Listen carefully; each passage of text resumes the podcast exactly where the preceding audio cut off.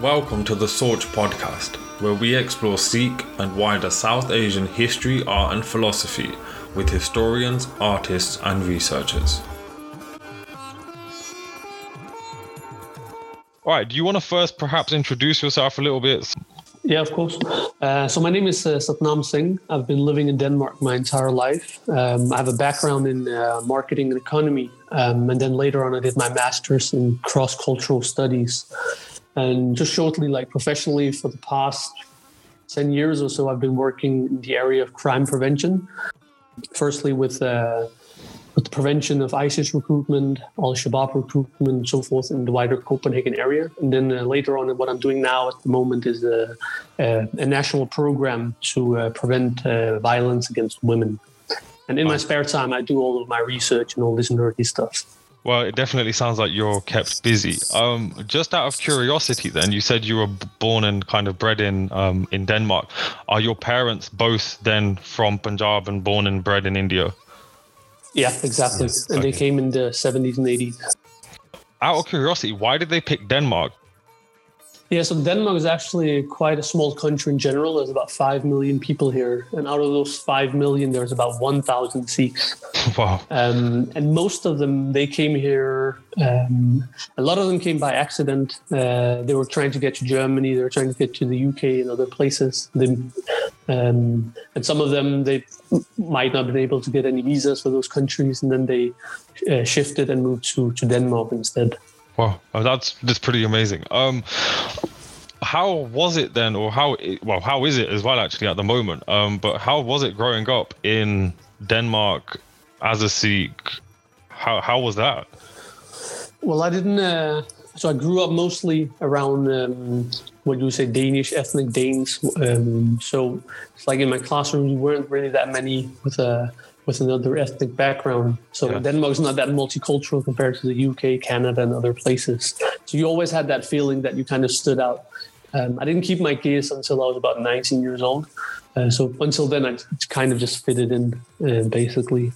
Um, there's not that much racism in Denmark, at least not in, in the wider uh, Copenhagen capital area where I, have been my whole life. Um, yeah. So I haven't really experienced that much either before I be, um, I started uh, wearing uh, a turban or afterwards as well. I haven't really experienced that much. People obviously look every now and then, but I mean that's just normal, isn't it? That's gonna happen when you look so beautiful, right? Um, no, all right. So no, fair enough. It's just it's always interesting to understand kind of your background and your upbringing and how that kind of all feeds into um, the work then that that you're obviously doing and the research that you're doing. Just leading on into that, then what was it that sparked your interest to kind of look further into Sikhi? Yeah, so it's actually quite a good question because I've been wondering about this for the past couple of years as well. Because I actually spend a lot of time, a lot of my spare time, I spend that on researching history, philosophy, and so forth. Um, and I think at least my answer at the moment is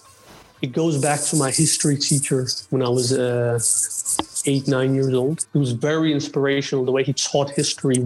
I remember when we got to like recent modern history. Yeah. Uh, I was so we had like history classes I think twice a week. So I think yep. it was like Tuesdays and Thursdays. And, I still remember remember this one incident. We are talking about the uh, the indigenous uh, Americans or Indians, whatever they're called, uh, in, in, in the Americas, and uh, we're talking about these tribes that that um, that have never seen like civilization, as we say. Um, yeah. Like they've just been so far into the Amazon that they, they don't know what's outside these forest areas. And I was like so intrigued by that. I remember I spent that whole weekend trying to come up with theories on why they hadn't gone into the wider America. And I was like Amazing. sitting there all weekend. I couldn't sleep, and I was like waiting for Tuesdays so I could like I could come up with my theory. Now the funny thing is that I had a subscription on a paper last year, and yeah. uh, they had a huge history section. And there was this professor in New Zealand. He actually came up with that same theory. That's amazing. Well, it's funny you say that it was your primary school teacher that inspires you because I remember a year mm. five teacher. Uh, I remember we had like a it was I think it was a project to do. It was like go and research either the Greeks or the Romans. Uh, and I remember going back into school and handing in the assignment, and the teacher was like, "Oh, this is so good! I want you to give a a speech to the class. And again, in when I was doing my GCSEs, Mr. Holgate was his name. Uh, I still remember him. He actually taught my younger brother as well. And again, he just brought, just like you were saying, he just brought history to life. It's gonna sound really nerdy, but I'm sure you will appreciate this, which is all of the other kind of lessons and disciplines that you do are really quite boring. But for some reason, history is Yeah. something quite engaging, something you can really delve into and you kind of get lost into it. Um, so yeah. so yeah, I gotta say props to those teachers. I did, um, like I said, for the past 10 years or so, I've been working in, um, in the crime prevention uh, programs uh, nationally and so forth. But I did a little detour at some point because, like, all this trauma and all this. Um, all this misery you get a bit like it goes to your head so i needed to like work with something positive so i took a detour and went into the ministry of education working with like school capacity building and so forth uh, for about three years now the interesting thing is that we were um, one of my t- when, when I was talking to my colleagues there, asked them, why are you working here at the Ministry of Education? They all of them always said like I had this one teacher that just made a huge difference for me. um, so, so like it, it just really shows the importance of having good teachers in your early years. Yes, Because certainly. Look, look at the power they have. Like they can really influence you, or they can actually destroy you as well. Yeah, uh, yeah, for the yeah. rest of your life. Completely. So that lives, and also I have this notion, this principle I'm trying to live by. That's basically always honor your teachers, whoever they were. Just always honor your teachers and be grateful uh, to them, one way or the other. No, well, I definitely can't disagree with that. And and in uh, hindsight, actually, the subjects that I did the best in or kind of enjoyed the most were actually all because of the teachers. My history teacher, my maths teacher. I look back and actually, it was because of them that I did any any good. Um, I remember my biology teacher was a complete so and so, and as you could imagine, I didn't do so well in biology. So, so, so it goes to show completely. Um, and I think with coming from a Sikh setup or an Indian setup, you understand kind of the teacher student setup in a very different light. So there's also that respect kind of from from the get go, really, as your or start. It's even like in our upbringing, uh, we're taught to respect teachers in, in a different in a, in, a, in a way that's very different from like the Danish students. I was always taught as a kid never to put any books on the floor. Yeah, yeah, same, same. Even now, I get, I, I the other day, um, I was going through my bookshelf and I put a book on the floor and I was like, oh no, need to pick that up. That that's not going there. Um, and it's It's just the same, like- automatic. Exactly. It's automatic. It's like you get an allergy. So even like the words that we use to, to articulate this, and this is something I didn't appreciate until I started reading about Indian philosophy and Sikhi and so forth. So like the word for teacher in, in, in the English language is someone obviously who teaches you something. Yeah. In Danish, it's called lærer. It basically means the same thing, someone that teaches you something. But in Indian languages, whatever regions do, the word is often used as guru. And as you know, Yeah. guru means someone that brings you light uh, and takes you out of darkness. So What book are you currently reading? And if you're not reading anything, uh, what book was the last book that you read? So I'm reading a couple of books at the moment. Um, so one of them is the uh, it's a classic. I rec- recommend everyone to, to buy it. It's called The Arts of the Sikh Kingdoms. Okay. Um, it's by Susan. The editor Susan Stronge, but it's actually an anthology of different writers just talking about and explaining and uh, analyzing uh, Sikh art at the time of the Maharaja Ranjit Singh um, and, and the Sikh uh, kingdom era. Um, and then I'm also reading uh, other but different books um, that deals with that time of Maharaja Ranjit Singh period because I'm actually trying at the moment. I'm trying to do some research on uh, the patronage um, and commissioning of writings in Kashmir during Sikh rule. Man, that's amazing. Um, have you found anything interesting then in your uh, research so far? Yeah, so this is uh, like a lot of the other topics I usually dive into. It's, it's an area that doesn't really have much information available in printed sources. Um, Yeah. So I'm I haven't really found that much. I found a few uh, hints and, uh, here and there that the Sikh rulers, when they took over Kashmir, they were commissioning uh, illustrated uh, literature. Uh, you know, like miniature paintings and so forth. I'm not talking about Guru Granth Sahib Sarups here, but Yeah. also like literature in general. Yeah. Uh, and I'm trying to basically dive out what these were. Okay.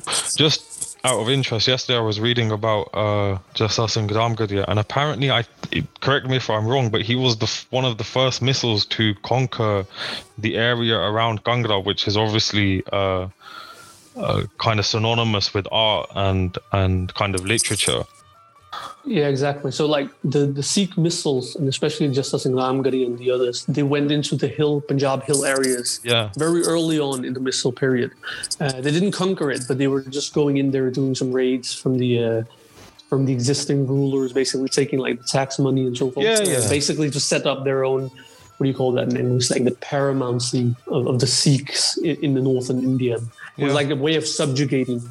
Well, they had their Rakhi system, so Exactly. everyone had to pay them, and and I perhaps I guess you're correct. Formally, they weren't rulers, as in they hadn't annexed to the territory and they hadn't kind of formally taken it over. But in terms of day-to-day kind of um, machinations, they were seen as the rulers, if that makes sense. Yes, we can actually go into more into that when we talk about the misl rulers. But the, the idea was that the Sikhs were basically trying to take over uh, the power of all of northern India. But what they did Yeah. was that in many cases they left the local rulers to just rule and ad- administrate. But but but uh, on an overall basis, the Sikhs were in many ways the the official or Yeah. the unofficial rulers because they were paid these Rakhi money for protection. Yeah. Uh, and this also meant that because these different uh, areas came under some some kind of Sikh protection, it meant that the borders opened so that there could be a free movement of traders and Sikhs and Hindus and so forth. And this also meant that a lot of painters from the hills started venturing into the plain uh, Punjab areas. Uh, and this that. obviously this brought about this brought about a lot of cultural changes, which is what my research is actually about. All right, But we well, can go a little more into that later. Yeah. Yeah, definitely. We'll dive into that. Okay, well, just continuing then to get a better idea or of yourself. Um, who would you say is your favorite um historical figure and why? And it doesn't have to be Sikh related. It could be literally anyone out of Sikh, um, out of history. Sorry. It's probably a cliche, but I would say Kavi Santokh Singh. Okay. Um, I, I did my first lecture in Santokh Singh about four years ago in the UK. Yeah. Um, and like just doing that research, uh, it just really blew my mind. Like because he, for me, he symbolizes the the the um, the golden era of Sikh intellectual. Um, what do you call it? The Sikh intellectual movement, you can say. Yeah. Like the way he wrote his poetry, the, the knowledge he imbibed into his writings, the vast expanse of literature he was diving into, that like the, the people he's quoting from just really for me it's, it's really inspirational um so he's like he's usually known to be the author of the Suraj Prakash Granth um, Yeah. And, and we just automatically assume that's like the, the stories about the gurus but underneath that there's so much vidya there's so much knowledge that he's building upon and expanding upon. Um, it just really blows your mind. So again it's probably a cliche but for me like he's he's probably my main inspirational um, character of Sikh history I would say. And Okay. from Danish history and Western is obviously different authors. Who would you say is your historical figure from wider history or just general history per se? Um, I would say it's a, it's a Danish philosopher called Grundtvig. So he's basically like the founding father of, of Danish uh, Danish society, like the way the Danish institutions are built today, the democratic system, the way the schooling system, the way we engage with each other. They come from his ideas and his uh, his uh, his way of thinking how a modern society should look like. So, for instance, the idea of free education, uh, his, his idea that that knowledge and vidya should be taken away from the church and put into a neutral ground, uh, being like the public schools that we have today. Yeah. Um, it's such an interesting thing. A lot of the things we take for granted in the West today is actually coming from the thoughts and ideas of people of, of his caliber. All right. Okay. Well, um, moving on then. This question in particular is in relation to your research into Sikh history and Sikh philosophy. What would you say would be the most vital quality that you need whilst doing the work you're doing? Um, so I would say it's um, again it's such a cliche, but like imp- impartiality. Because Okay. we have a lot of sources in front of us. We have a lot of, of like material sources, being books and uh, material heritage, architecture, coins, and so forth. Uh, but then we also have like traditions, immaterial sources, like the Yeah. traditions that are passed down to us. So the question is, how of this rich material, how do we make sense of that? Um, and one of the downfalls is that sometimes you're conditioned into looking Yeah. into these sources In a particular light. in a particular Yeah, light, and I think that's very dangerous. So if, if because what your research then does is that it just confirms your own bias, and it just Yeah. confirms the beliefs that you held before that. Yeah. But do you think you can actually ever be completely non-biased and technically I guess what we're arguing is can you can be completely objective? My personal opinion is I don't think you can ever be completely objective. I think you can try and work towards that ideal, um, but you're always going to have some t- type of eh, kind of personal in Partiality, yeah. yeah there's always going to be something that's gonna kind of make you tick and equally it might not necessarily be you who is um being biased. It's also the fact that the information you're bringing out into wider society without kind of the necessary context and an explanation can be taken out of like can be taken out of context and misunderstood. I think it obviously it's impossible to be hundred percent impartial, um, but I think as as, as researchers, um, it's it's very vital that you're constantly aware of: Am I actually bringing out new readings and and being faithful and loyal to this particular book uh, source, or am I just confirming my own biases? So obviously, it's not hundred percent possible, but I think you should have that awareness while you're engaging with these texts. Um, Yeah. The other thing is it's it's very difficult, especially if you're if you're studying a tradition that you already believe in. Um, yeah definitely. because what can happen is that you have to go. This is something we also talked about uh, while I was working at the Ministry of Education. Sometimes you have to go against your own tradition or your Yeah. own child, what we in Danish called uh, barndomslære. Like what you were taught as a kid. Suddenly, Yeah. you have to question that, and for many people, that's really, really difficult. Um, and really frightening as well because if, if what I was taught for the past 20 years as a kid growing up is not true, yeah who am I then, right? Yeah, no, completely. I remember doing my dissertation, um, and it was I can't remember the title exactly, but it was something like outline post-colonial Sikh insurgency within India. And I remember my dissertation tutor basically have saying the same thing you've just said.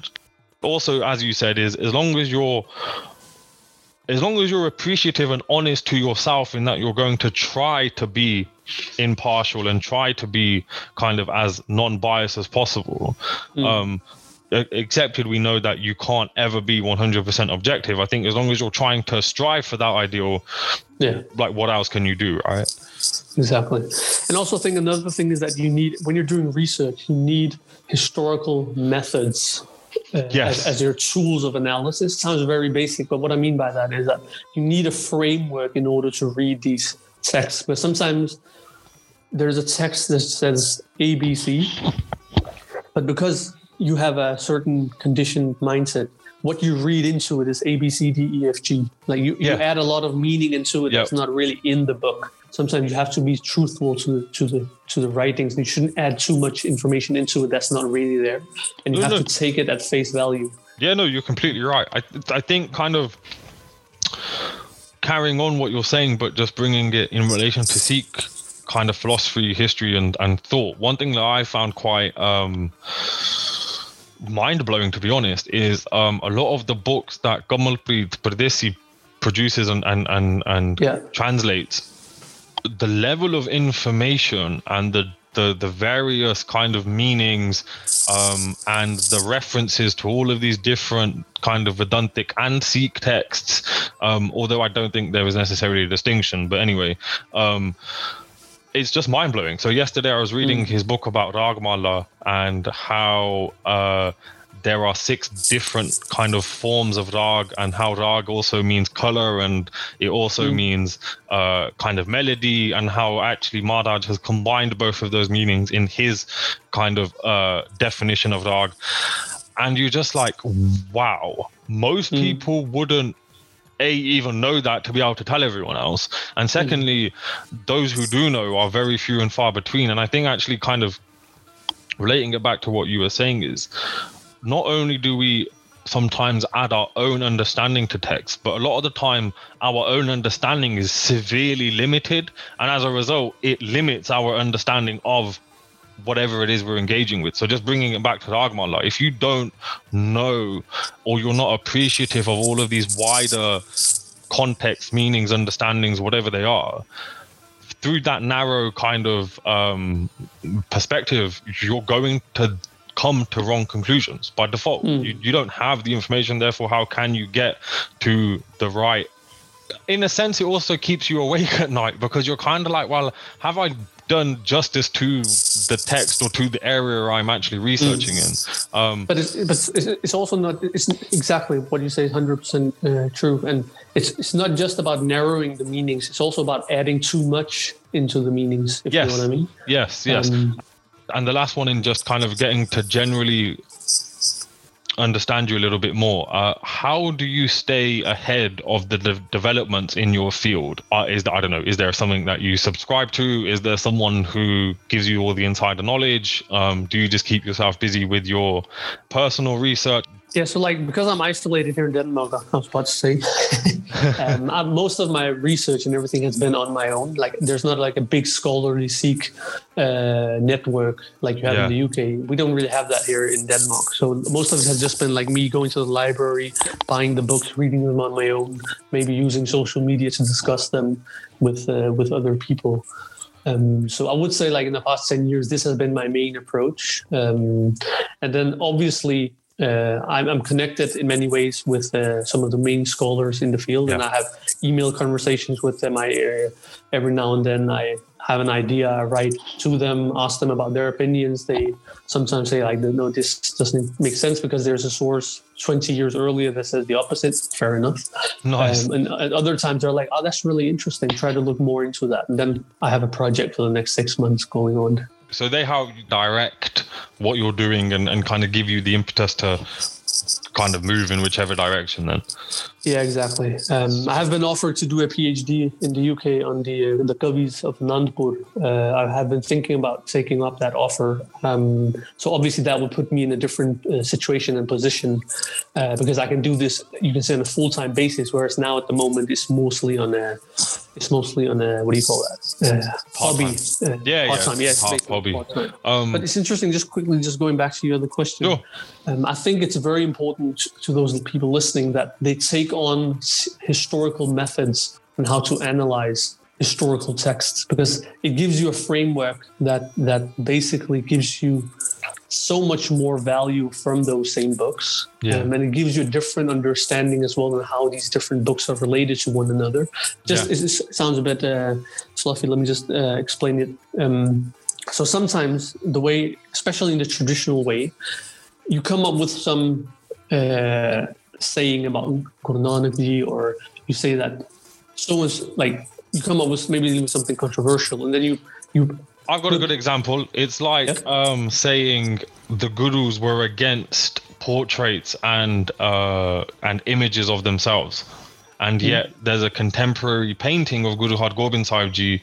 Yeah, but for instance, in terms of using historical method uh, in order to to basically that's a good example. For instance, um, let's say I claim that. Uh, I make a claim today that the guru said you can't make portraits of the gurus, right? Yeah. And then you you'll put in uh, and, and, to substantiate your claim, you'll you'll throw on uh, six different sources um, that says so, right? You, yeah, let's yeah, just yeah. it doesn't exist, but let's just say there is a source from the Suraj Prakash Granth. There's one from uh, from um, the Panth Prakash. There's one from the uh, the, the Guru Sobha. There's one from uh, the Mehma Prakash. Like then people that are not trained in historical training, they'll say, "Wow, there's six different sources." That says yes. this, so it yes. must be true, right? But if you're using historical approach, you wouldn't say that these six different sources are six independent sources. No. Because what you would do is that you would take those six different books and you would actually analyze each of them individually and say, all right, we know that the second author, he had actually read the, the writings one. of the first yeah, one. Yeah, and the yeah. fifth one, he had read the writings of the second one and the, and the first one. Yeah. So these are not six independent, Independent. sources Yeah, because yeah. some of them cancel each other out. So And it's then- actually just yeah. two sources we're talking about here. We don't have six sources here, Yeah. and this is a very important um, historical method that that that basically can give you quite a good framework to to work within. Because otherwise, you can just often have like eight different sources from the eighth century saying one thing. But again, if they had just gotten this information from one another, they're not hundred. Just using a practical example, let's say uh, I see a car crash um, down the road. I go, t- t- 30 minutes later, I go teach 100 students. I tell them what had happened, and they go tell their families. Are we talking about 100 eyewitnesses here? Or are we talking about one eyewitness? Because I was the one who saw it and I related it on to everyone else. I think a lot of the way the Sikh history is, is, is taught today is that we just we just name drop all these sources and make Yes. it sound like we have seven independent sources that are claiming one thing. But that's not from his, at least from the point of historiosity. That's not really how it works. but I think you've also hit upon something quite poignant actually in in the last kind of the penultimate word you used, which is histori- uh, historiosity. Um, but that's only if you're within that kind of framework. Mo- a, lot, a lot of people who are engaging with Sikh history or as I like to say, uh, Twitter preaching, they they only take one text or they only take one source and go, "Yep, that's it. I've resolved all of the issues that that that face the Panth." But actually, and one thing we, you'll appreciate, especially working in academia, is it never stops. It's a constantly evolving theory. I think if, if if anything that people can take away from from from the bit we're talking about is actually the historical methods and just the ability to keep engaging. So you you and I might not agree on certain things, but we'll have a discussion constructively to to see where we disagree, agree, and perhaps actually one of us or both of us will turn around and go, I'm going to go do more research now. And it also goes back to your initial question, like when I said like you need to, as a, you need to be open-minded and, and loyal to the sources out there. So you shouldn't just take one source that that backs up your viewpoint. You should actually put all of them out there um, in order to see how how can we make sense of the material in, in front of us. And obviously, the, the the the method of historiosity also has its limitations, and sometimes you need the obviously you need the tradition in order to take things further. Yeah. Um, so it, it, it shouldn't be like an extremist that only takes one viewpoint. You should use uh, basically take vidya from all angles. That's basically my main point. completely. Hmm. Okay. All right. Well, now we'll just delve into generally what what you're working on, what you're doing. Before we dive into that, what I would like you to explain is what do you mean when you say the Darbar? I'm sure there's a lot of people listening who do know what it means and what it and and uh, what it signifies. I'm sure there's a lot of people who don't. And equally, the same thing with the early misl period. What are you referring to? Yeah. So um, so during the uh, 1680s, so this is the time where Guru Gobind Singh Ji becomes the Guru. Um, the city of Anandpur, where the Guru had been, um, the Guru had been for, for a few decades. The city of Anandpur becomes a you can say multicultural center of learning uh, and a cultural hub that attracted Hindu, Muslim, Sikh scholars uh, and poets from, from faraway kingdoms and, and destinations.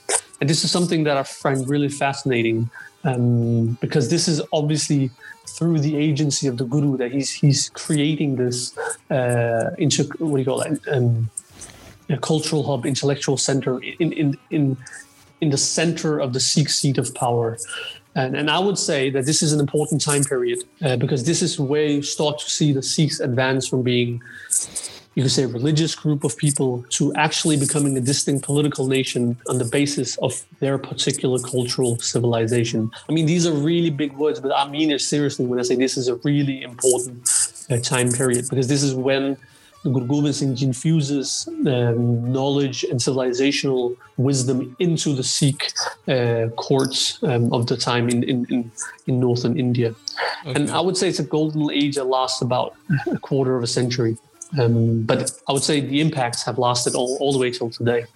just going back to what you were saying about how um Guru at, at this point in time um kind of the cultural and kind of the wider social aspects of of the Sikh community were being crystallized why would you say that's occurring at this point in particular I think so. It's it's through the again the agency of Guru Gobind Singh Ji. Um, knowing that the Sikhs will have to eventually stand on their own feet. Okay. Uh, there's not going to be any more human gurus uh, Yeah. after them, so they will need to to be like a, a movement needs to kickstart that kind of sh- throws them into the world in terms of its literature, in terms of its knowledge, in terms of its uh, um, basically how to govern and rule uh, on your Yep. own because Yep. you don't have a, a guru that is there to to assist you. And I think this is why you start seeing this at the time of Guru Gobind Singh. But as many other scholars have said, it, it starts earlier on with the earlier gurus as well, but it just takes on a completely different importance during the time of Guru Gobind Singh. Okay, I see what you're saying. So it isn't that the the Anandpur Darbar is something unique in that it hadn't happened before within kind of the Sikh um the Sikh Guru settle. It was actually just the fact that it takes on a different meaning in the context of kind of the last decade of the 17th century because of the fact that the Sikh community would be left without a human guru after that. Well, I mean, this is just one angle. You can come up Okay. with 10 different others as well. But Yeah, yeah. th- there is definitely a lot of uh, research now that shows and uh, our pre uh, our scholars have said that as well but there's a lot of research that shows that the earlier gurus had scholars surrounding their court as well obviously the, the most important example is Bhai Gurdas Ji Yep. um, but we also had scholars that were looking into vidyas that dealt with how to basically govern yourselves as a, as a community and as a people. Um, a couple of months ago, I was I was doing manuscript research. Uh, one of my followers contacted me and, uh, and uh, opened up his um, his um, his manuscript. Uh, what do you call it? Khajana for me. And I, one of the manuscripts I saw was actually from a from a poet that had been uh, in the in the darbar of the ninth guru. Amazing. Um, Amazing. Yeah, yeah. So I was just saying that this is like one of the areas that we need to delve much more into. Yeah. Um, Considering the fact that the gurus. Okay, so the, the, this question actually comes from me reading the other day. I can't remember what book it was, but um, it was it was it was basically analyzing how the gurus use term like Badshah um, and other terms of kind of royalty that were being used by the Mughals at the time.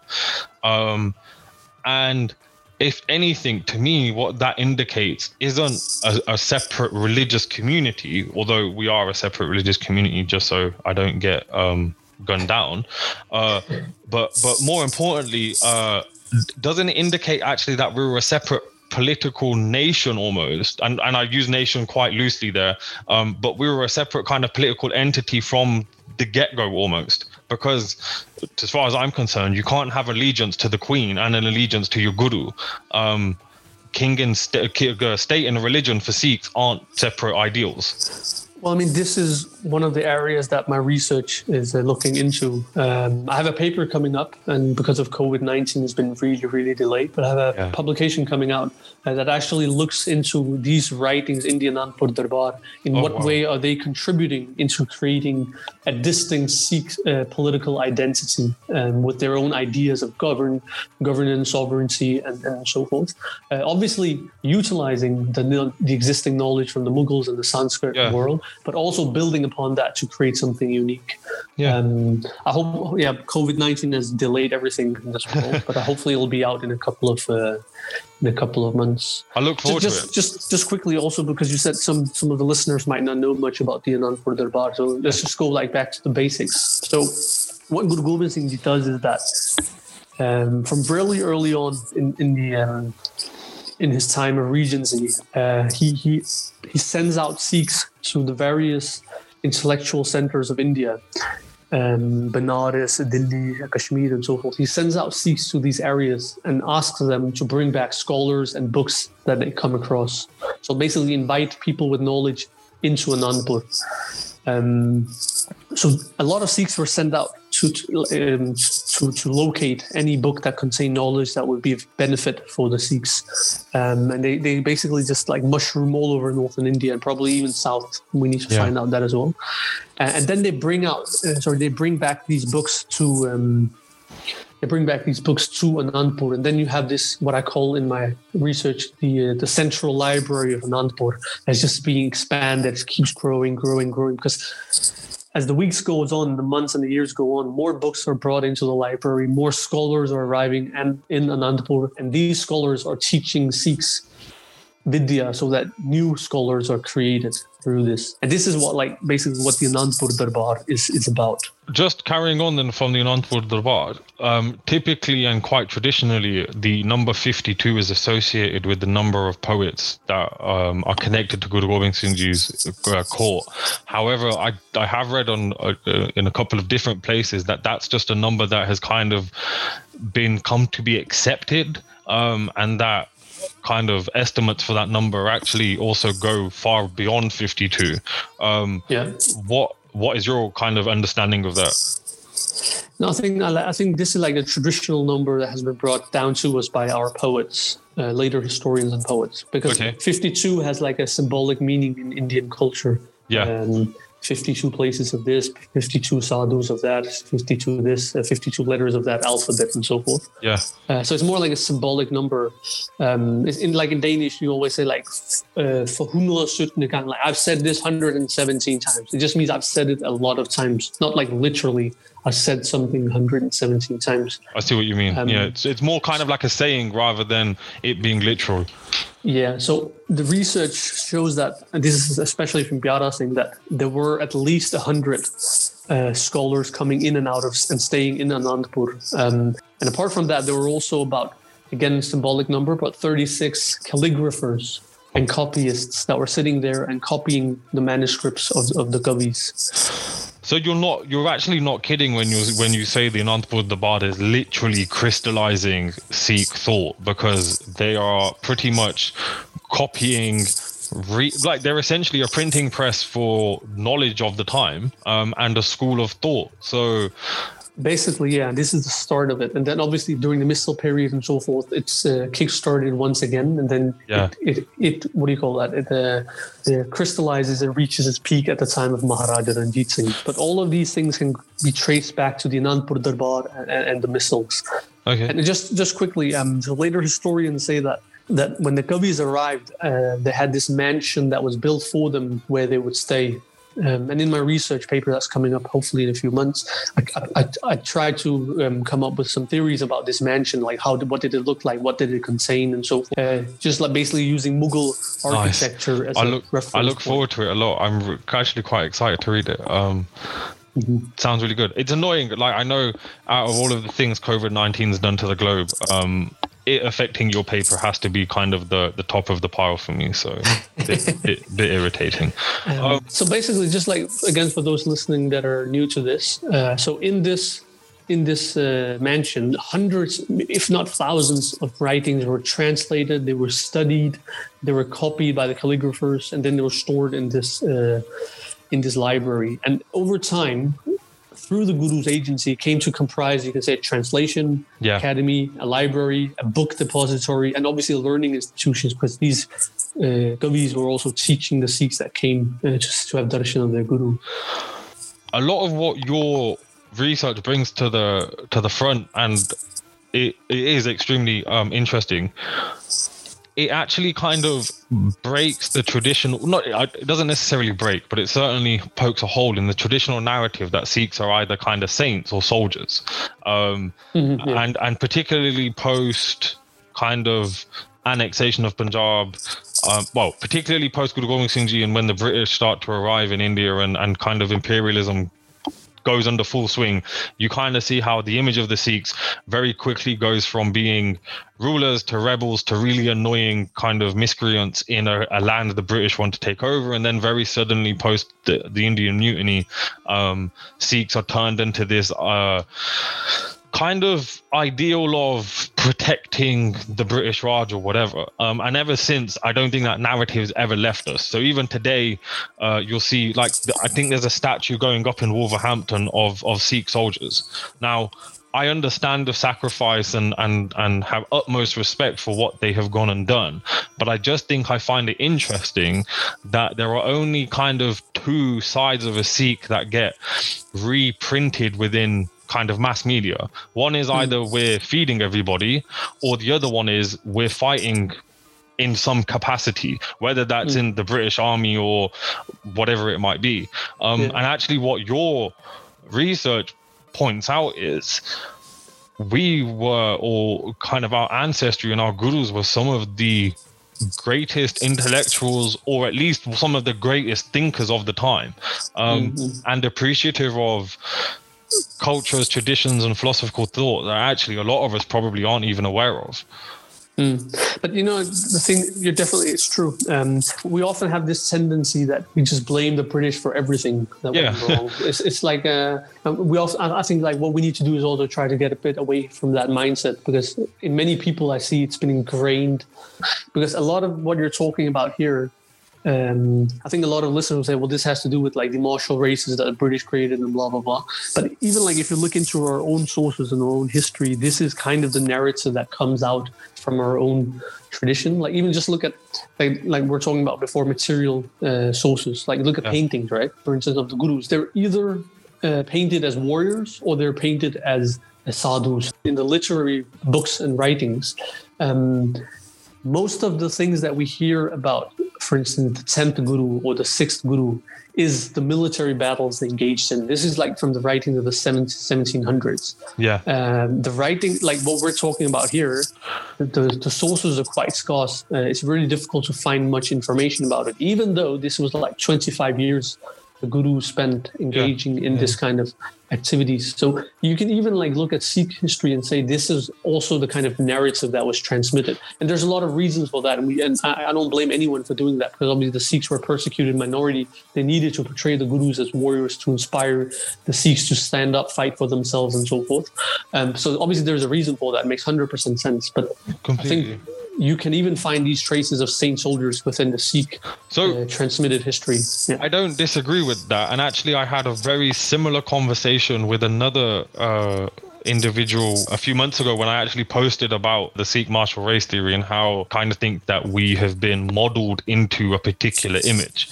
And, and you're correct. I don't disagree that within the Sikh tradition, there is obviously a very distinct saint soldier tradition. And that is something kind of we all abide by and kind of follow. However, I think there's a distinct difference between the saint soldier setup within the Sikh framework and the the, the dichotomy in the image of a Sikh in a modern framework. And the reason being is is because the Sikh ideology is very much the soldier is someone who isn't fighting an imperialistic or an oppressive war. We're not invading your land to take your money or your women or whatever the case might be. And fundamentally, we're not fighting for someone else.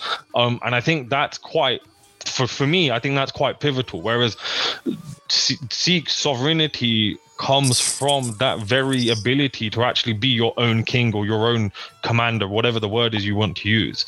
So, I agreed. I think there are definitely parallels, and I think the Brit. Again, I don't want to get into blaming the British as being kind of like the, the be all and, and end all, but I definitely think that not necessarily just the martial race theory, but also um, how Sikhs in particular get manipulated. It's been divorced from the rest of the tradition. And I think that's actually what the problem is. Because now you have so called Sikh soldiers um, within the British Army, for, for argument's sake. Um, and I think if you had a. a and again, my, my thought process gets challenged quite often. So I was reading a book about Jassa Singh Ramgarhia, and it turns out that his father was employed in the forces of Adina Beg Khan. Just, Singh Ramgarhia himself then also took up employment. No, sorry, um, his father was in the employment of Zakaria Khan, and him he Jassa Singh Ramgarhia was in the employment of Adina Beg Khan. the Mughal. I think like the, the responsibility now for, for especially Sikhs living in the Western world Yes. is to again nuance this. Like like I said, painting wise, right? We, we all we mostly portray Guru Gobind Singh Ji as either a saint or a warrior, most specific, specifically a warrior. And we have so many artists in the West, in America and the UK and so forth. It would be so cool if they could actually start depicting the guru as a scholar surrounded by poets surrounded by these intellectuals engaging in debates uh, on philosophical matters and so forth just to bring out this aspect of, of the guru um, so that we kind of bring out all these and, and we enrich these narratives that we tell. Like I did a lot of manuscript research in the past year, and uh, it's one of the things I found most interesting is that sometimes you can see within the manuscript where it was written. So let's say like it was written in this bunga, like in the Harmandir Sahib uh, Yeah. area. It was written within this area. This, this manuscript was either copied here or composed here, or it was compiled in this dharamsala uh, in so and so place. So it also shows that gurdwaras weren't just like a place for uh, sadhus and these saints to sit in a bit and do their meditation and kirtan. It was also a place where scholarly activities took place because this is like what you can see from these manuscripts because they were they weren't created in schools. They were Yeah. created in uh, Sikh places of worship, basically. Well, I guess if anything, what you're pointing out to is is that religion, state, whatever kind of demarcations that the West may make, they don't, they didn't exist within that pre colonial setup that the Sikhs had. So if you're saying that, and, and it's it's it's it's not just you saying it. There's there's evidence across the board for this. Um, that places like Harmandir Sahib weren't just religious institutions; they were also institutions of thought, of learning. They were also institutions of feeding, of housing, kind of you name it. It did it. Yeah, even like Um, uh, surgery from people and medicine and uh, yeah.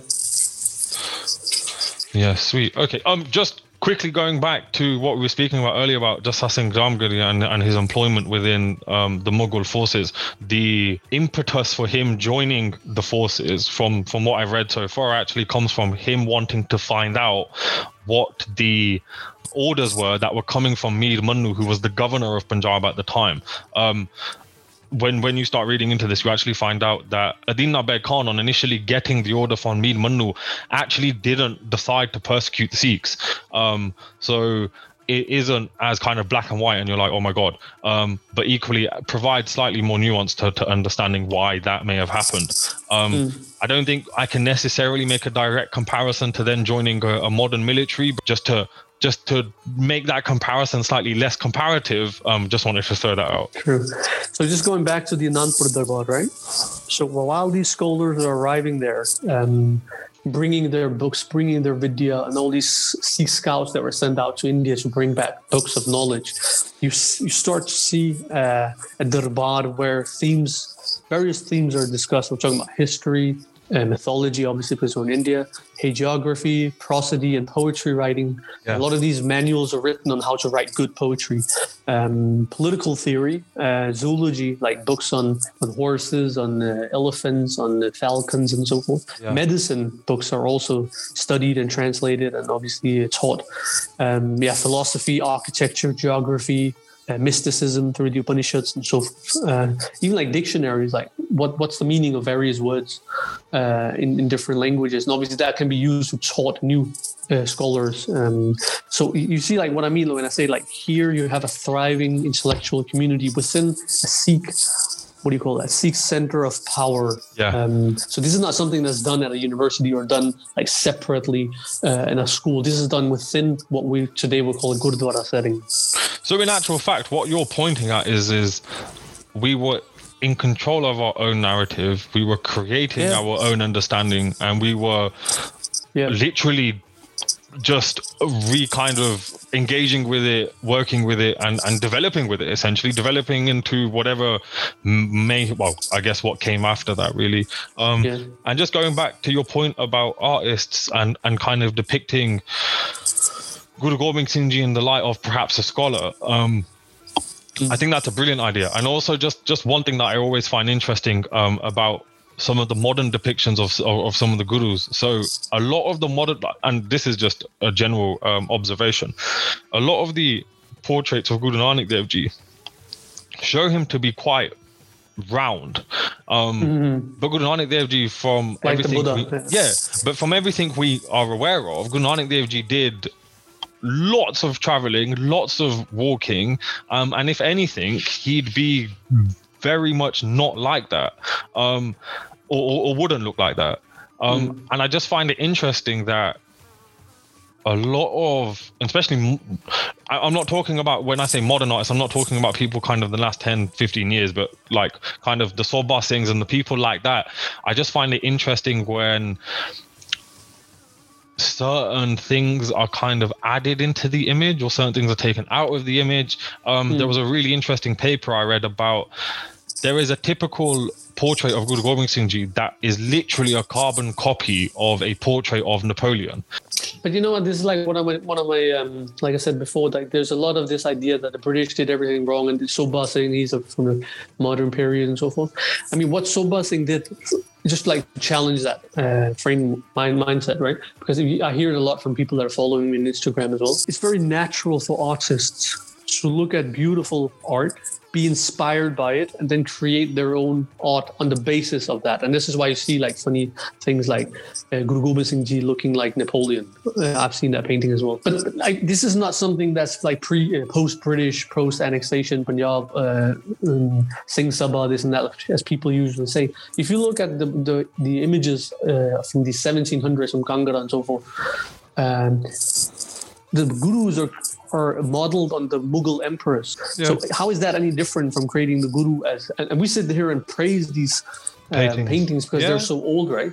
And, yeah. and you can see the same thing with, with the gurus being depicted as, as like within Sufi. What, what's the what's the ideal Sufi saint? And then they make Guru Nanak look like that. So I think it's very natural the way uh, Sobha Singh. I'm not really a, uh, an expert on him. So, but like the way he was inspired by beautiful art, he tried to model the gurus on that. It's very similar to what this, the uh, the painters were doing uh, 50 years ago. The, the problem is just like because we're we're familiar with Napoleon, so we laugh at it and find it to be really funny and, and strange. But but because we're not familiar with necessarily the Mughal exili and the Mughal painters and why and how Mughal paintings were made. No, correct. No, definitely. Um, I I just think there's also a slight difference in that a lot of the imagery that the early paintings or older paintings may have used in terms of taking from Mughal or Sanskrit culture, I think that's challenging the sovereignty, or if anything, actually showing that the gurus were sovereign. But, but couldn't you add that kind of uh, reasoning to, to modern day paintings as well then? So I think there's a difference between changing the image in terms of its historical uh, truthfulness and mm-hmm. adding your own artistic kind of license to it. And and I guess yeah, you are right. It actually, in mapping Guru Gobind Singh Ji on Napoleon, perhaps you're actually indicating that Guru Gobind Singh Ji was one of the best generals in the world. However, I just think that there is so put it like this: if you came second in a race, you're not the winner. So why are we putting the guru as second in that sense. Actually, shouldn't we depict him in, like, shouldn't we come up with an a, a way of depicting him in a way that is true to, to uh, like to that idea rather than mapping it on, say, Napoleon? This is the beauty of art because now we're sitting here discussing it and this is like the, the purpose of art that art, art in itself doesn't have any practical function it's not like a table where you can put items on there it's not like a the fact that we're sitting here talking about and discussing it both of us becoming more clever on the subject is yeah. the purpose of it and I, like a counter argument you could make was saying well why were the gurus modeled like in the early paintings? Why were they modeled onto the Mughal emperors, for instance, when the Mughal emperors caused the Mughals caused the Sikh so much um, uh, harm and, and, misery. You'll probably find a lot of modern day Sikhs that'll say, "Well, these ridic- these paintings are ridiculous. These are like yeah, copycats yeah. of that happens all the time. Let's discard it. Let's discard it and just move on with it." But the fact is that we have to appreciate that. And yeah, this this, this yeah. was actually quite a journey for me as well because I was quite conservative for many years. Like everything after after the Singh Sabha period, I would reject even like their writers by not Bhai Vir Singh and all that. But the fact is that actually they're a part of our tradition. They have tremendous work, people can agree with it or not, that has influenced the way we are today. So take Sobha Singh as a painter, for instance. People might like it, people might not like it. Like myself as well, like just rejecting it because it's it's too modern or whatever. I think you're doing yourself a disfavor. And I did myself a disfavor but yeah, we could be here forever talking about that. So, so, I was so, about yeah. to say we're going really off topic, but it's, it's good to have these conversations. No, definitely. One thing I wanted to ask you with, um, and it's something that you mentioned quite a few times just in, in passing, is you talk a lot about social history. Um, can you just expand a little bit on what you mean by that? Um, and then also, can you expand on what it is you're looking for? So when you say social history, what like what are you going and trying to find? Mm. So, so most of Sikh history, the way it's been transmitted to us, has been what we could call military history or uh, political history. Yeah. This warrior, he conquered this area. This warrior went into this area, blah, blah, blah.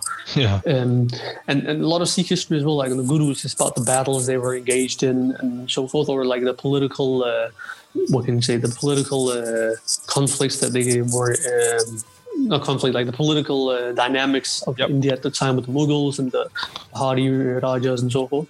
Uh, what I'm interested in Yeah. is actually like the everyday to day life of the Sikhs, like uh, the the writings they were reading, the discussions they were having, even like Yeah. in terms of the Janam Sakhis, they give a lot of information about what kind of conversations were the gurus having with their Sikhs, what questions were they asking the gurus, and so forth. Okay. Um, and like like I said, with the, in Anandpur Darbar as well, this is social history because this Yeah. is like what kind of literature were they studying and so forth. And this Alright. is like mostly my area of research. When it comes to the even like when it comes to political Sikh history, like the Maharaja Ranjit Singh period and the Misl, I'm not really interested in like the battles they were having, the, the areas they were conquering. yeah. I'm more interested in after they had conquered Kashmir, for instance, how did Sikh rule make any changes for the Kashmiris? In what way were their lives improved? In what way, Nice. like when we're talking about before, commissioning paintings, commissioning uh, literature, and so Yeah. forth? This is what I'm interested in. And unfortunately, there's not really Much on that. there is a lot, but we need to uncover it. Um, Okay. It, it's, it's in the Sikh Khajana, but we just need to find it. Okay, nice. That sounds really good. Just to kind of summarize it, would you say, and I guess for everyone listening as well, would you say a lot of history or, or majority of Sikh history is actually the history of what one of my lecturers would call great people in terms of it's based on those kind of really prominent figures that come to the forefront either because of they're the guru mm. or because they've played a very particular historical role. So either that's militarily, politically, or whatever. And in fact, the history you're looking at is the history of just everyday people, kind of what Yes. they were doing, the culture they were consumed in, kind of the, mm. the things they were talking about, and, and so on. Exactly. Yeah, that's a good way. Uh, the history of great people. Yeah. Because in a sense, social history is also looking at military and, and political history, but within that wider framework of how does it impact or change society. So okay, So, for instance, this is and, and this has nothing to do with Sikh. This is like the, the general, like you know, from historical background. This is just the way history has been written all over the world, right? yeah, And there's a lot of uh, female scholars now coming out trying to bring out the the females of Sikh history, Yeah. for instance. Yeah. And one of the things that one of the struggles that they have, which all I think all historians have, is that there's not that re- there's not that many females to to analyze. Uh, because the history that has been recorded were mostly the, the females that were either in military positions or in political positions. yeah, yeah. You're right. And obviously there are there are many, but obviously um, they need to be uh, what do you call it, highlighted more. A lot of scholars are looking seeking female history. They will find um, military leaders, political leaders, maharanis, people in, in, in the palaces of of the, of, the, of the whole empire and so forth. But what I'm interested in is the females in the villages of Punjab that were teaching kids Gurmukhi in the Dharamsalas, in the Gurdwaras, Nice. the females on the ground level. But there's not much information about that. Where do I find that? Okay. There is a particular question that um, a user actually sent in that relates to the Anandpur Darbar that I just wanted to propose to you. So when you're researching all of these different manuscripts or sources or whatever it is that you might come across, how do you figure out that uh, obviously I'm sure in certain cases it's literally written there, so a signature or, or a date or something. um, um, but uh, but twofold. So how do you figure out where it's come from, what year it is, who wrote it, and that kind of information? And then how do you verify that? It's- a really good question. Um, and I'm not sure I have the answer for it, but I have some ideas. Um, so one of them is basically to have a, to have a, a, a ground or a thorough knowledge about the various poets that were in the Anandpur Darbar, like just basically memorizing their names, right? Yeah. So sometimes on Instagram, especially in the last year, a lot of people have sent me like images of Bottian manuscripts in their possession. They're like, "What is this? My grandfather gave me this, or he brought it from England 60 years ago, what- uh, from India Yeah. 60 years ago, whatever." Yeah. Uh, we just had it uh, kept uh, in a Ramal, and we never really looked at it. Can you help us find out? And then I look at it. I'm not sure what text it is, but then I can see the name uh, of the author mentioned, Nice. and I'm like, ah. I remember that name because he was one of the court poets. And then from there on, I can start looking into well, this court poet, what did he write? What what Punjab Digital Library? Do we have anything similar from this guy and this poet and so on and so forth? So that's like one way, right? Yeah. sometimes another guy he sent me uh, another of my followers he sent me a he sent me a text it was kind of a yoga text Yeah. he was asking me what it, i'm not really sure he sent me a few images i think it's kind of a yoga text uh, but i need to do more research on it but it had Badshahi Dasme at the front of it Oh wow. and I, I was like hmm this is interesting what is Yeah. this and i've never seen this text before right Yeah. um, but it has Badshahi Dasme on it. So I'm thinking this must, it, it might be, if it's not a forgery, it might be from a court poet of the gurus, uh, of the 10th guru, Yeah. um, writing this yoga text within the court of Anandapur.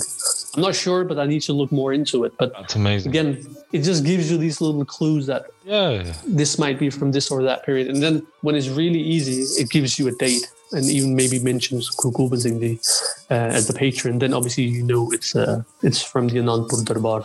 So two questions just from what you've said. First one is when you say Guru Gobind Singh Ji patronized it, in that situation, would Guru Gobind Singh Ji literally have paid the individual or provided something in return for that individual service?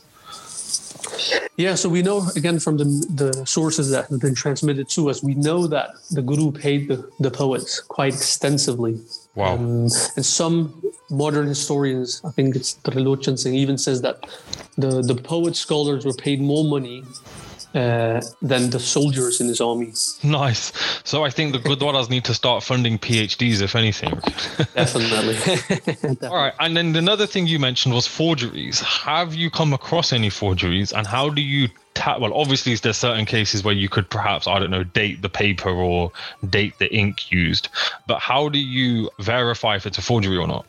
Yeah, so that's a good question. Uh, I haven't myself come across anything I would consider to be a forgery. So I wouldn't know, like all this stuff about uh, dating the paper. Obviously, that requires a lot of money. But even then, it doesn't necessarily mean like because a lot of a lot of the manuscripts we have from the from the Guru's Darbar today are actually later copies of it. So they, these copies were made at a time when Sikhs had become more affluent, like during the Misl period or the Anand, uh, sorry, the uh, Maharaja Ranjit Singh period. Yeah. So, like, I've examined some manuscripts. I've, I've I've examined many uh, um, manuscripts pertaining to the Anandpur Darbar, but I'm not sure these are actually from the time of Guru Gobind Singh. I'm pretty sure they're from time of from Maharaja Ranjit Singh and so forth. I see what you're saying. Okay. Um all right, just going back to the Anandpur Darbar and before we kind of I, I guess delve further into it and the early misl period. Another question sent in by a user was so Bhai Nandlal is often associated as one of the most famous court poets of Guru Gobind Singh Ji. The user asked that he's heard you mentioned prior that Bhai Nandlal didn't take Amrit. Why not? Um, and was this the case for any other prominent Sikhs? Yeah, so this is like one of those controversial questions uh, that arises, especially today because we have so much identity politics going on. Yep. Um, so one of the major things is that there's a lot of great Sikhs from the time of the Gurus that we honor today. Uh, Bhai Nandlal, a good example, we honor his Bani, his, his writings. We even call it Bani, right? Um, and it's recited, it's sung as Kirtan and so forth. But look at his name, Bhai Nandalal or Bhai Nandalal Goya. There's no sing in it, right? No. So does this mean that Bhai Nandalal never took Amrit? Um, some historians will say yeah, he never took Amrit, and others will say no, he he did take Amrit, he just kept his old name. Uh, is another example. It's never called Bhai Kanhaiya Singh. Um, Yeah.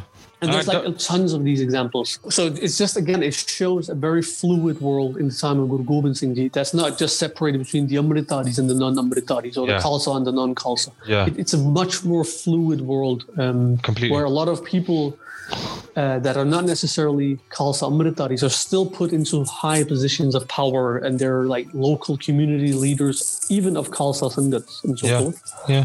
Um, so just another. Um, so there's a later tradition, but I've only the latest or the earliest source I've seen is like from the 1970s. So it's quite recent, right? Yeah. Um, but it's from I think it's Piara Singh who mentions it. He, he gives this example um, where by none where the guru gives out a call and says that all Sikhs should come fully armed, uh, Shastpur and Shastratari, and get ready for, to take Amrit. And Bhai Nandalal, he shows up, uh, heeding the call of the Guru. And then the Guru says to him something along the lines of, Remove your sword, here is a reed pen, and I'll give you Amrit of that reed pen. I'm not sure it's like a modern popular uh, narrative or it actually has origins in early, but Piara Singh is quite a, I would say, quite a faithful, quite a, a trustworthy author. So I'm pretty sure it must have come from an early manuscript of his. People like you and me, we find history so important because like it's such an interesting world to dive into. Just further diving into the Anandpur Darbar, I would love to know what has been some of the most interesting things that you've come across so my research has, if we drag it onto a contemporary um, context, right, we can see that the guru, the, the writings that he's commissioning poets to translate and then discuss with the Sikhs. Just to name drop a few, it's the Upanishads that deals with mysticism. There's the Chanakya's Rajniti, there's the Hitopadesha, the Mahabharata, the Puranas, uh, Ayurveda, and so forth. And, and what we're talking about here is um, let's talk about the categories. Leave out the names, but let's yep. just talk about the categories. We're talking about spiritualism. We're talking about politics and economy. We're talking about governance, medicine, uh, cultural and national history. Um, yeah. So this is what the guru is bringing into Sikh centers of power and having them discussed. Now, if we're this made sense because the Anandpur Darbar was in India, so their point of references would obviously be these Sanskrit and Persian yeah, writings, right? Completely. You and me, for instance, we're in the West, so for us to understand the world around us, taking the example of the Anandpur Darbar, that would be, for me at least, the equivalent of sitting in a Gurdwara, studying the writings of Machiavelli, Yep. In terms of political thinking. Yep. Uh, Martin Luther in terms of secularism. Yeah. Uh, Foucault, Rousseau, Aristotle, Adam Smith in terms of economical theory. Yeah. Even like Shakespeare, because that's like cultural history. Uh, Grundtvig, as I talked about, and for me, that's that's like what we should make of it. Uh, that the trying to make his Sikhs engage in the world they're in, understanding the references that wider society uses, trying to challenge that maybe, or even like appropriate it or whatever you want to do with it. Mm just dive into it and bask in it. Yeah, develop our own understanding narrative, political systems, whatever it might be, from actually understanding the wider context. Yeah, completely. Um, exactly. So I, even like the quick example, like my research has mostly just been centered on the political formation in the Anandpur Darbar. Yeah. What the Sikhs are doing is that they're taking the Mughal system of governance and then they're adding a Sikh ethos to it and presenting it to the world in a new book, right?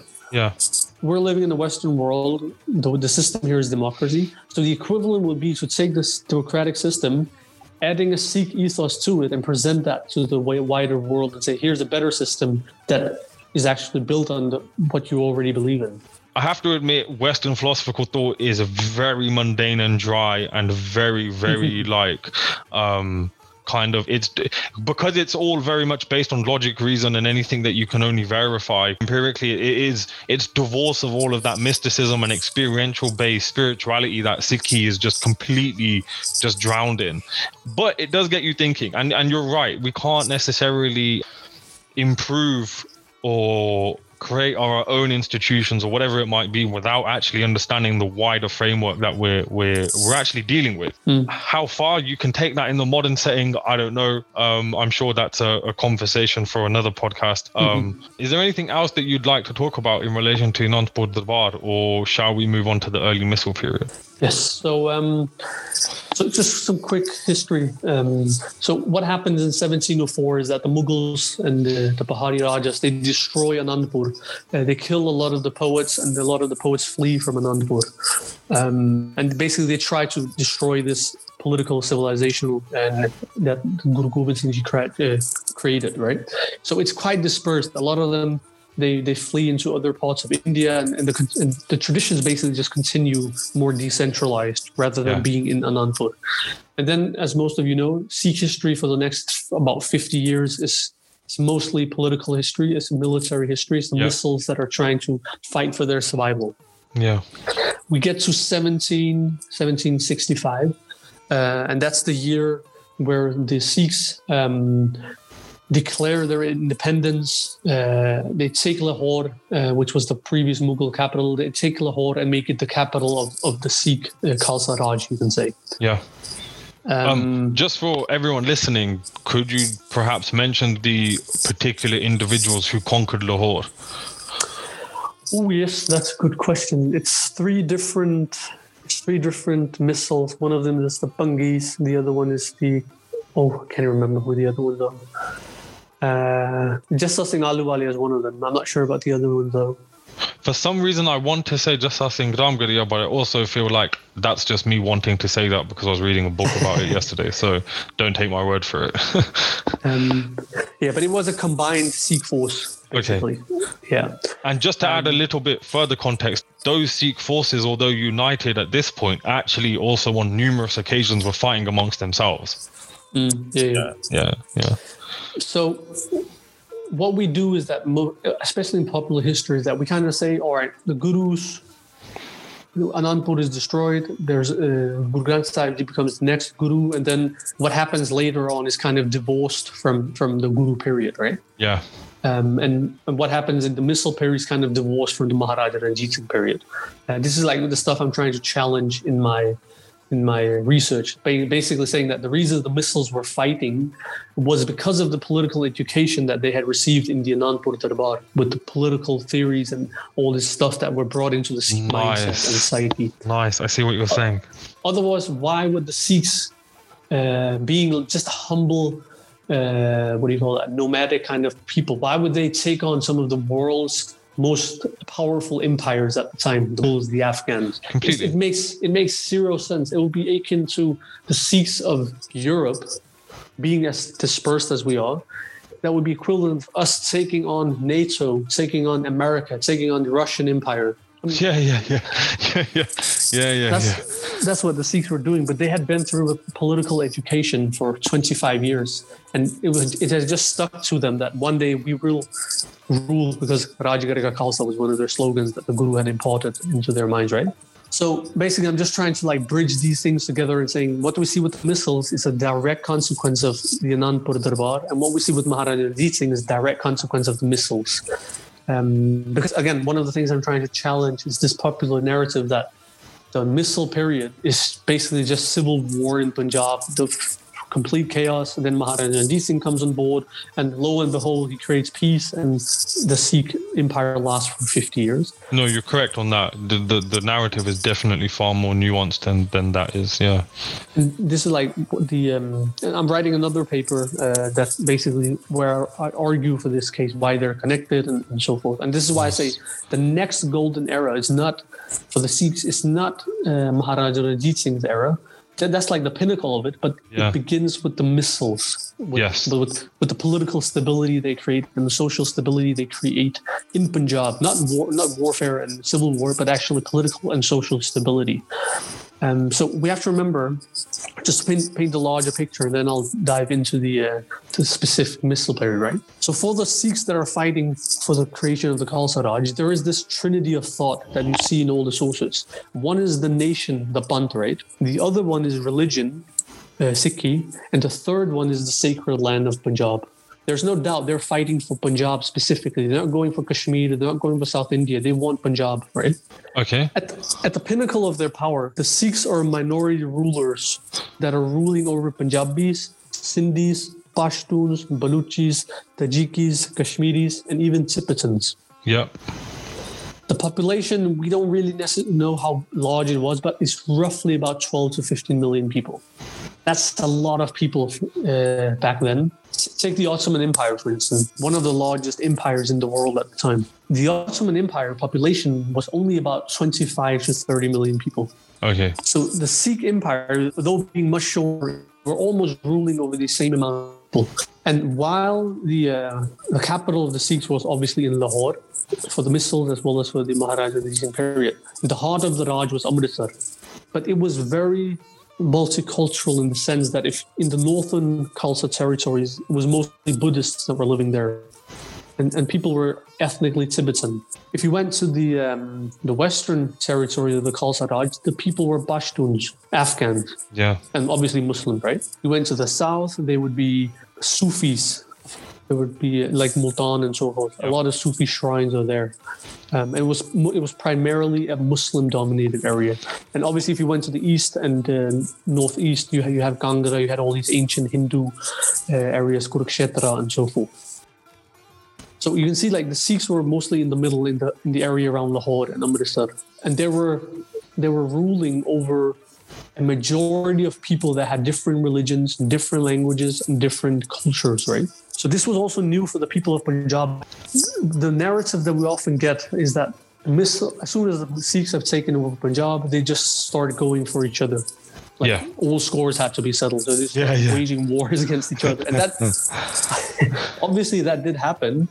Uh, I wouldn't say it was wars. I would say it was like minor battles and skirmishes. Yeah, I think you're correct. It's definitely not all out bloodbath war. To throw in a bit of a context to this, Jassa Singh Ramgarhia and Jassa Singh Ahluwalia fought together on numerous. Uh, in numerous battles on the same side. They also had numerous skirmishes between themselves. And there was actually one instance when I think Jassa Singh Ramgarhia shot Jassa Singh Ahluwalia through the arm. And yet they were still comrades, friends, whatever the words you want to use. That like there was still that kind Forgive of and forget. yeah, yeah. There was still that. You know what? There is a greater entity than just our personal beef, so to speak. So you're definitely correct. It is far more nuanced than that popular hmm. idea of history that that's normally told. And and the reason I know that we're not talking about a full out bloodbath civil war for 30 years until Maharaja Ranjit Singh comes on board and saves the scene hmm. is because you can see that the contemporary travelers in the area they're describing a Punjab under Sikh rule where trade trade is flourishing. Uh, new research that we see now shows that painters were coming to Punjab, uh, paintings were being done, and so forth. And obviously, trade, arts, literature, and so forth that does not happen in a in a place of civil war. Even like in my manuscript work, the, the work that I've been doing, I can see that some of them are actually dated to the early Misl period misl period. And this does not make sense if Punjab was a was a, Yeah, a bloodbath and a civil war at the time.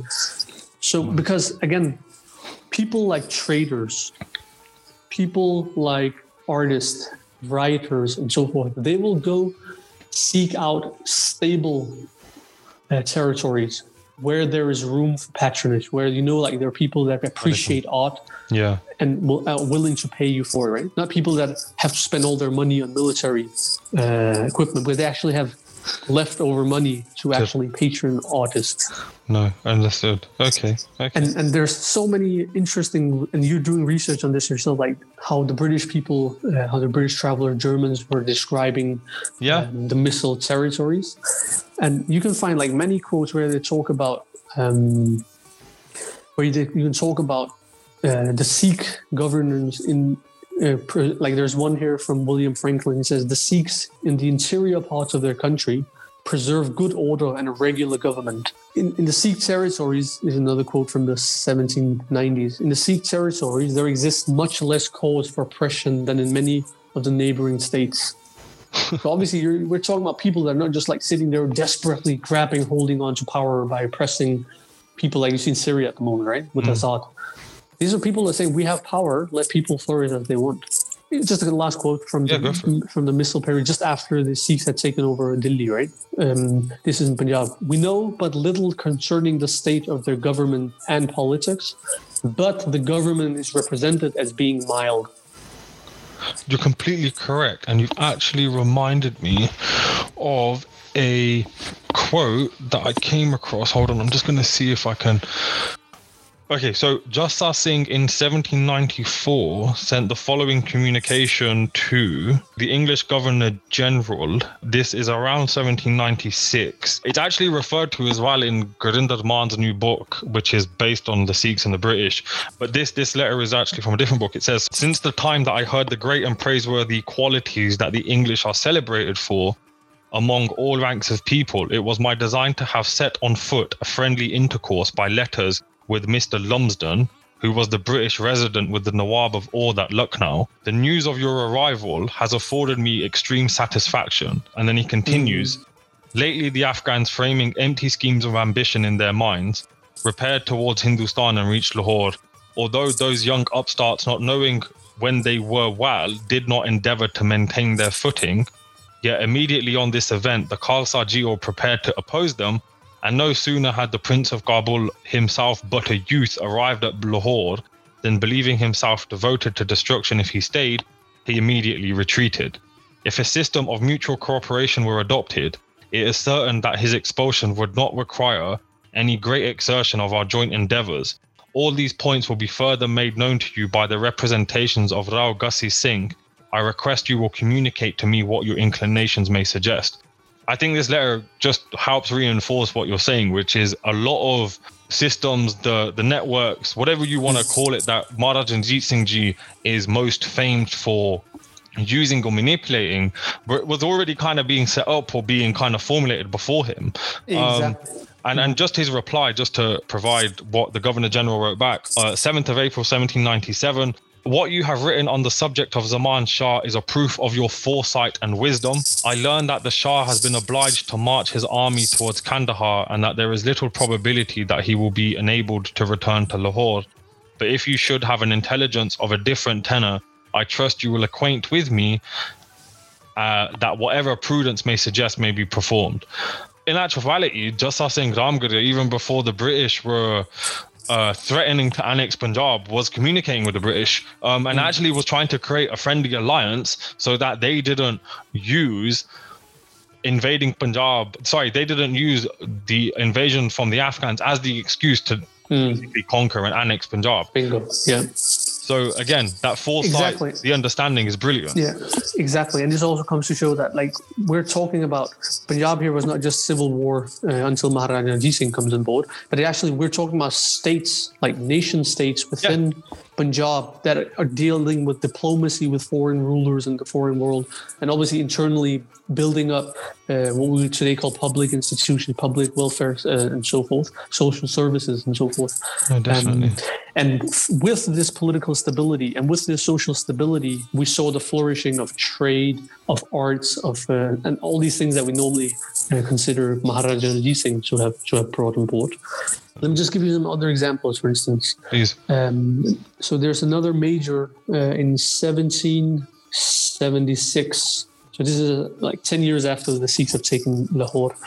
He writes that the Sikh possessions, they're exceedingly well cultivated, populous, and rich. He further, so again, how can an area be rich if we're dealing with civil war, right? In short, he writes, in conclusion, few countries can vie with theirs, few countries can compete with theirs, particular in this part of India.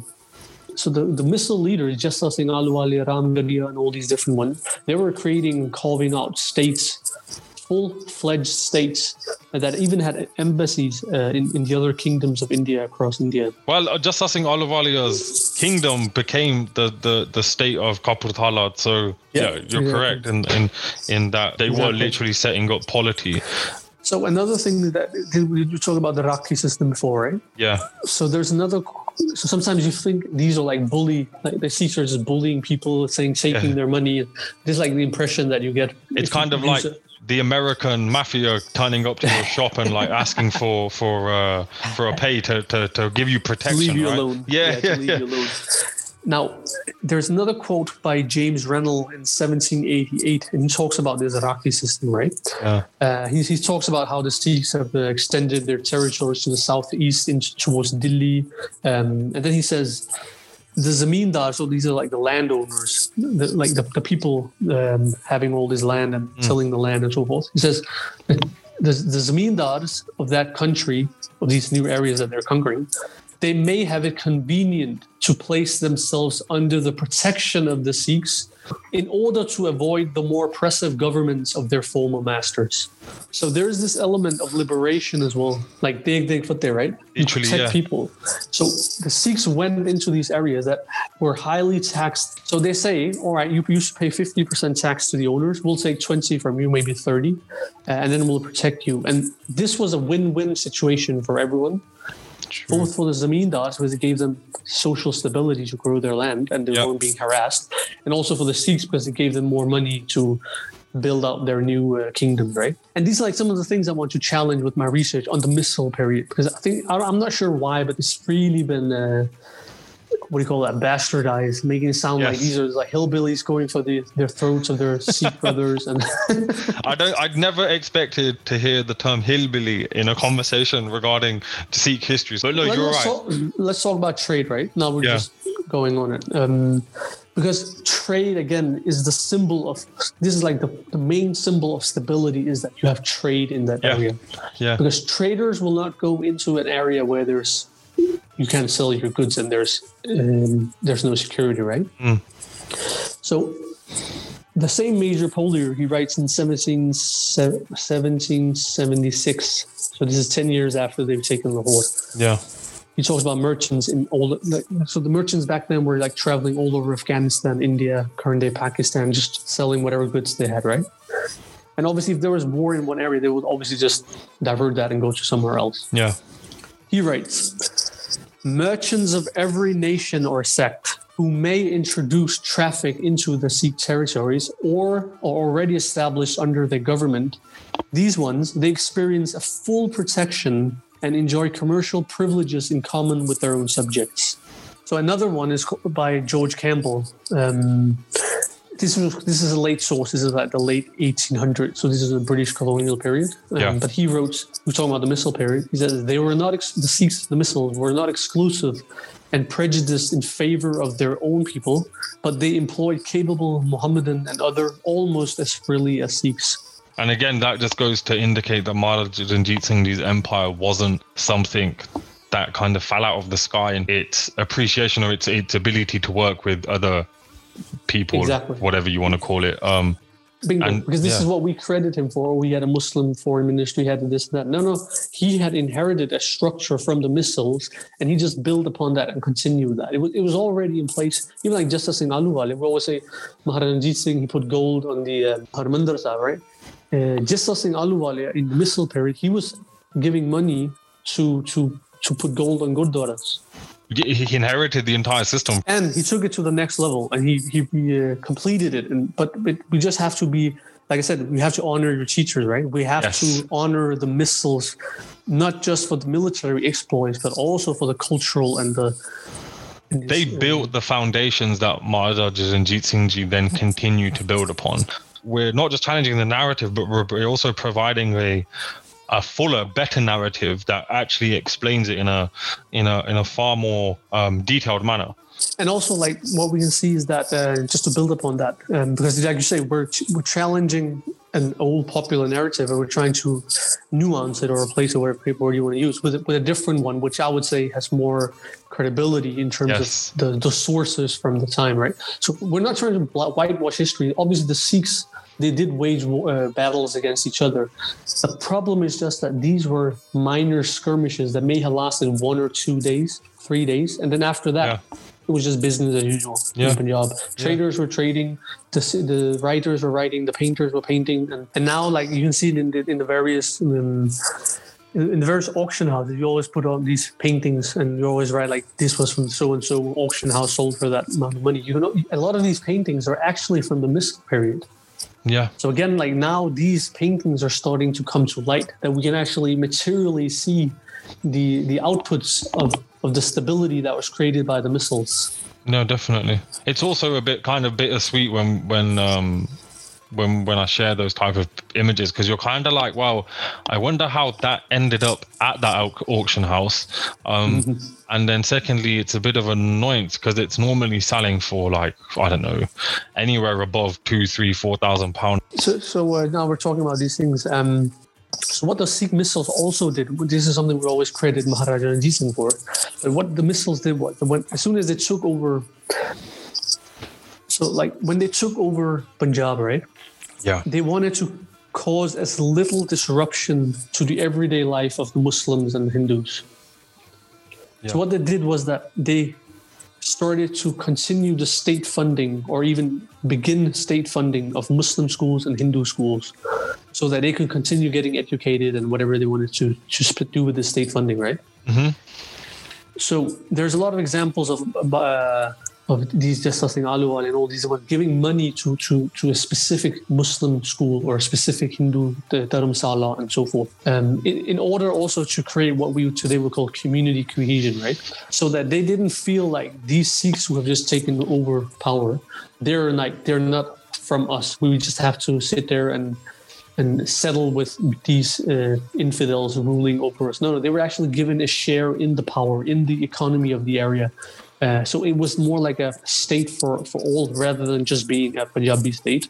Would you perhaps argue that, in a sense, it was actually oh, when I say secular, I don't mean it was devoid of religion, but secular in the sense that it didn't impose religious differences upon different communities. Uh, yeah, I hate the word secularism, but you could say in a sense, yeah, yeah. just to I make it, yeah, yeah. But like from a Sikh perspective, this was not a secular, secular constitutional system. For I think from a Sikh perspective, this is what you do. You you you support the people, you patron their institutions, whatever they have. So this is like fully in line with Sikh. It's not a diversion of Sikh thought. But at the same time, the Sikhs, when it came to government funding and state funding, most of the money disproportionately did go to Sikhs, to the Udasis, the Nirmalas, the Bedis, the Sodhis, the Rababis. They were the major recipients of state funding, way above their like per percentage in the population. Yeah. Um, so this is again why I say this is a golden era for Sikhs because now all these institutions that were living off Sangat money, all of a sudden they got these money from the Sikh kingdoms instead. I see. It's from the top down rather than from the bottom up.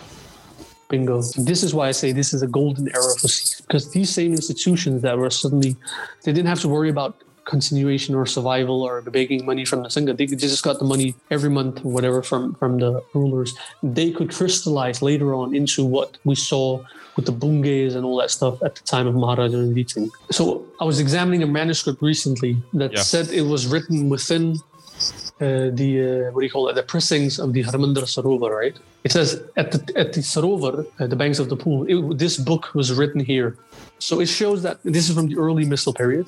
So yeah. this shows that the scholars were coming to Amritsar because suddenly peace had erupted in, uh, in Punjab. Scholars were coming there suddenly you can see that the Sikh rulers are giving money to these groups.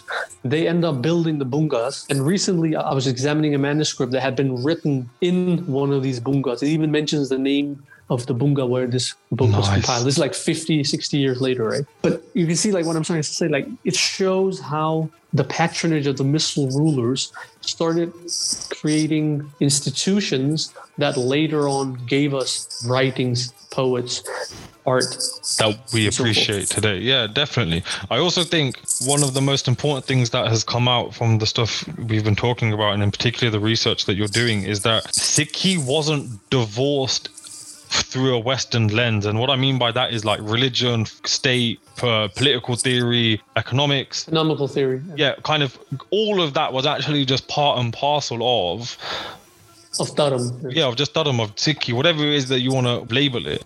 And I think what's brilliant and what's quite beautiful in the work that you're doing is, is that a you obviously have a greater understanding and appreciation of that, but equally you're well, thank you. You're bringing that you're bringing that narrative out to everyone else as well. So although like so what I mean by that is you know how kind of at the beginning of the conversation we were talking about bias.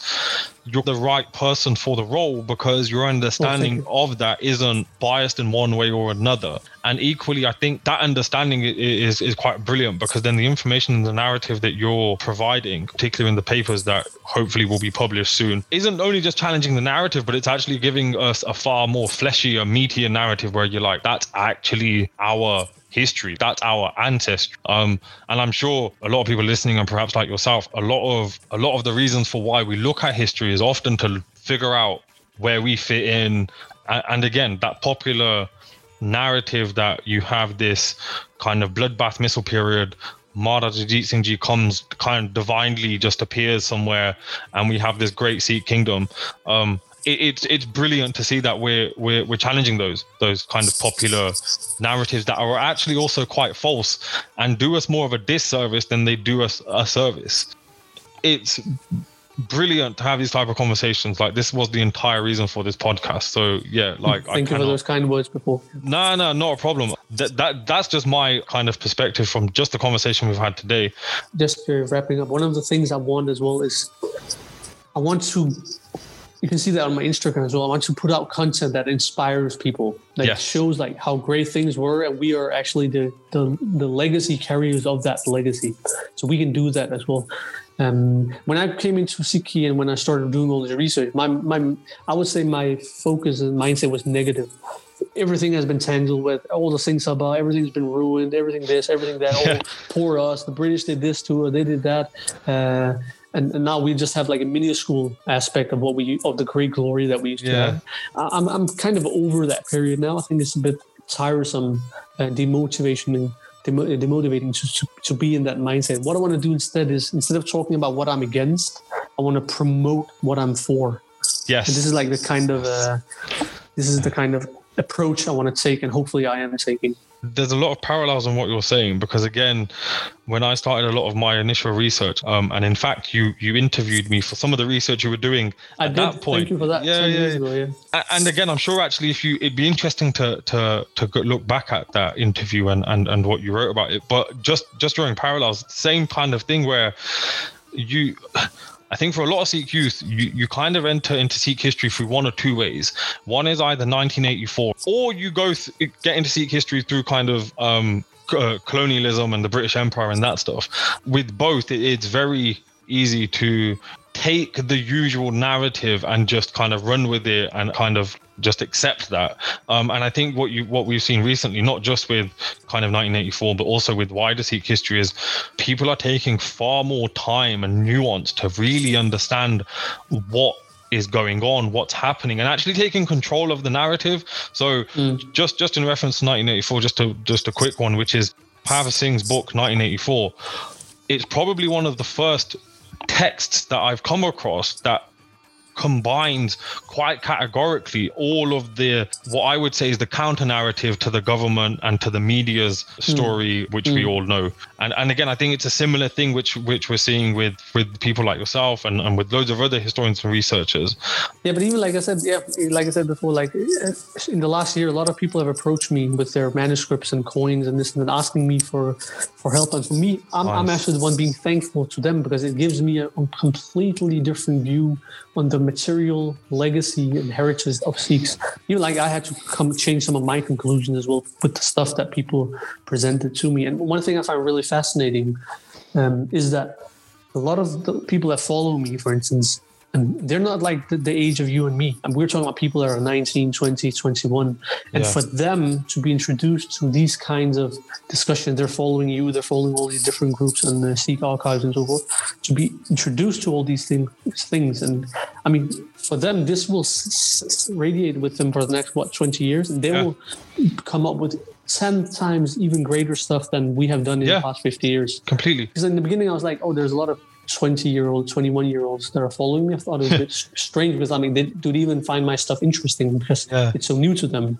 But now I actually really appreciate it that they're so young because it, it can help them dive into this uh, later on. just drawing personal parallels, I actually remember, and it's it's burned into my memory actually. Uh, the the Sikh Society lecture that I attended during my first year at university, and I just sat there and I went, "God, this is terrible." And still to this day, I remember the guy's face. He was actually the Sikh Society's president's father at the time. So I didn't want to, I didn't want to offend him, but I just kind of went. They've literally got the pradhan from the Gurdwara to come and give a talk, and you're like, you know what? I think we can do far, far better. And to be honest, I thank him infinitely because if it wasn't for his lecture, I wouldn't have kind of taken on, in a sense, almost like a personal responsibility to be like, you know what, if you're not going to provide a narrative that is honest to us and also provides a, a, a, full narrative to the people listening, then hopefully I can or someone else can. Um, and you're right. Within those years, if you can, if you can just spark a little bit of interest, you genuinely don't know the impact that you could have. Like for argument's sake, you influenced, uh, you, for, you're an influence of mine. So from ten years ago, Oh, thank you. I've been following you ever since Thank you. and actually people like yourselves have re-inspired me to get back into this and to also see that we don't know everything. Um, we're like, so Mm. the, the research you're doing just goes to show that the research done so far, it's it's only gone to a certain extent, and and we're just taking it a little bit further. And you're completely correct, which is if we can just spark. Even if it's just a thought, even if it's just an idea, even if it's just like, you know what, I think everything they've said is wrong, and I'm gonna go find out the truth. Perfect. I like so one thing I didn't expect kind of restarting uh, ramblings was just the response. Um, some of the messages I've had from uh, people who who are from all over the globe Canada, Australia, India, and they are so thankful. And I'm like, what? To be honest, I'm actually just spending my spare time on something that I kind of enjoy. On one hand, ca- cannot actually explain how much that type of uh, feedback means. But equally, it goes to show that there is a want, there's almost like a thirst for understanding. It's interesting. Like sometimes you don't know the impact you have on other people. I love this is something I do in my spare time. I just I do it for my own sake as well. uh, Ten percent of it I put out on Instagram or whatever, but Yeah. for, for most of it I just like ego- egotistically do it for my own sake because I, I, I find it so interesting. But all of a sudden, a person who's been following me for five years, I've never spoken to them, I've never uh, written with them anything. They, they they write me and they're like, "Oh my god, your posts are like they've changed so much and I've blah blah blah and changed me and my perspective and blah blah." I'm like, I, I didn't even know who this person was, and I've tried that numerous times. And like, this is like sometimes what keeps me going. Sometimes I'm like, I need to take a social media break. I spend too much time. I should probably read some more books instead. Or it actually has an impact on people. And when I'm not uh, right putting up anything for two three weeks, sometimes people are writing like, "When's the next post coming?"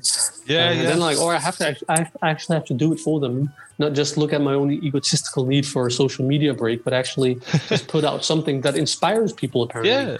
Uh, I'm not saying I inspire people. I'm saying the material inspires people. No, no, completely. And and this is just it. It's not you or I who are inspiring anyone. Far from it, man. I'm probably the most uninspirational person in the world. Same here, same here. But it's the material yes. and the approach and It's that the content. narrative. Yeah, With the work that's going on with people like yourselves and, and obviously loads of other people, which hopefully we'll get to interview, the future is actually pretty positive when it comes to Sikh thought, philosophy, Definitely. ideas. definitely. um, not only is it being kind of owned by Sikhs, but it's also actually being kind of re-investigated with a far more, as you were saying right at the beginning of the podcast, which is a far more objective lens. So yeah, more power to people like yourselves and others.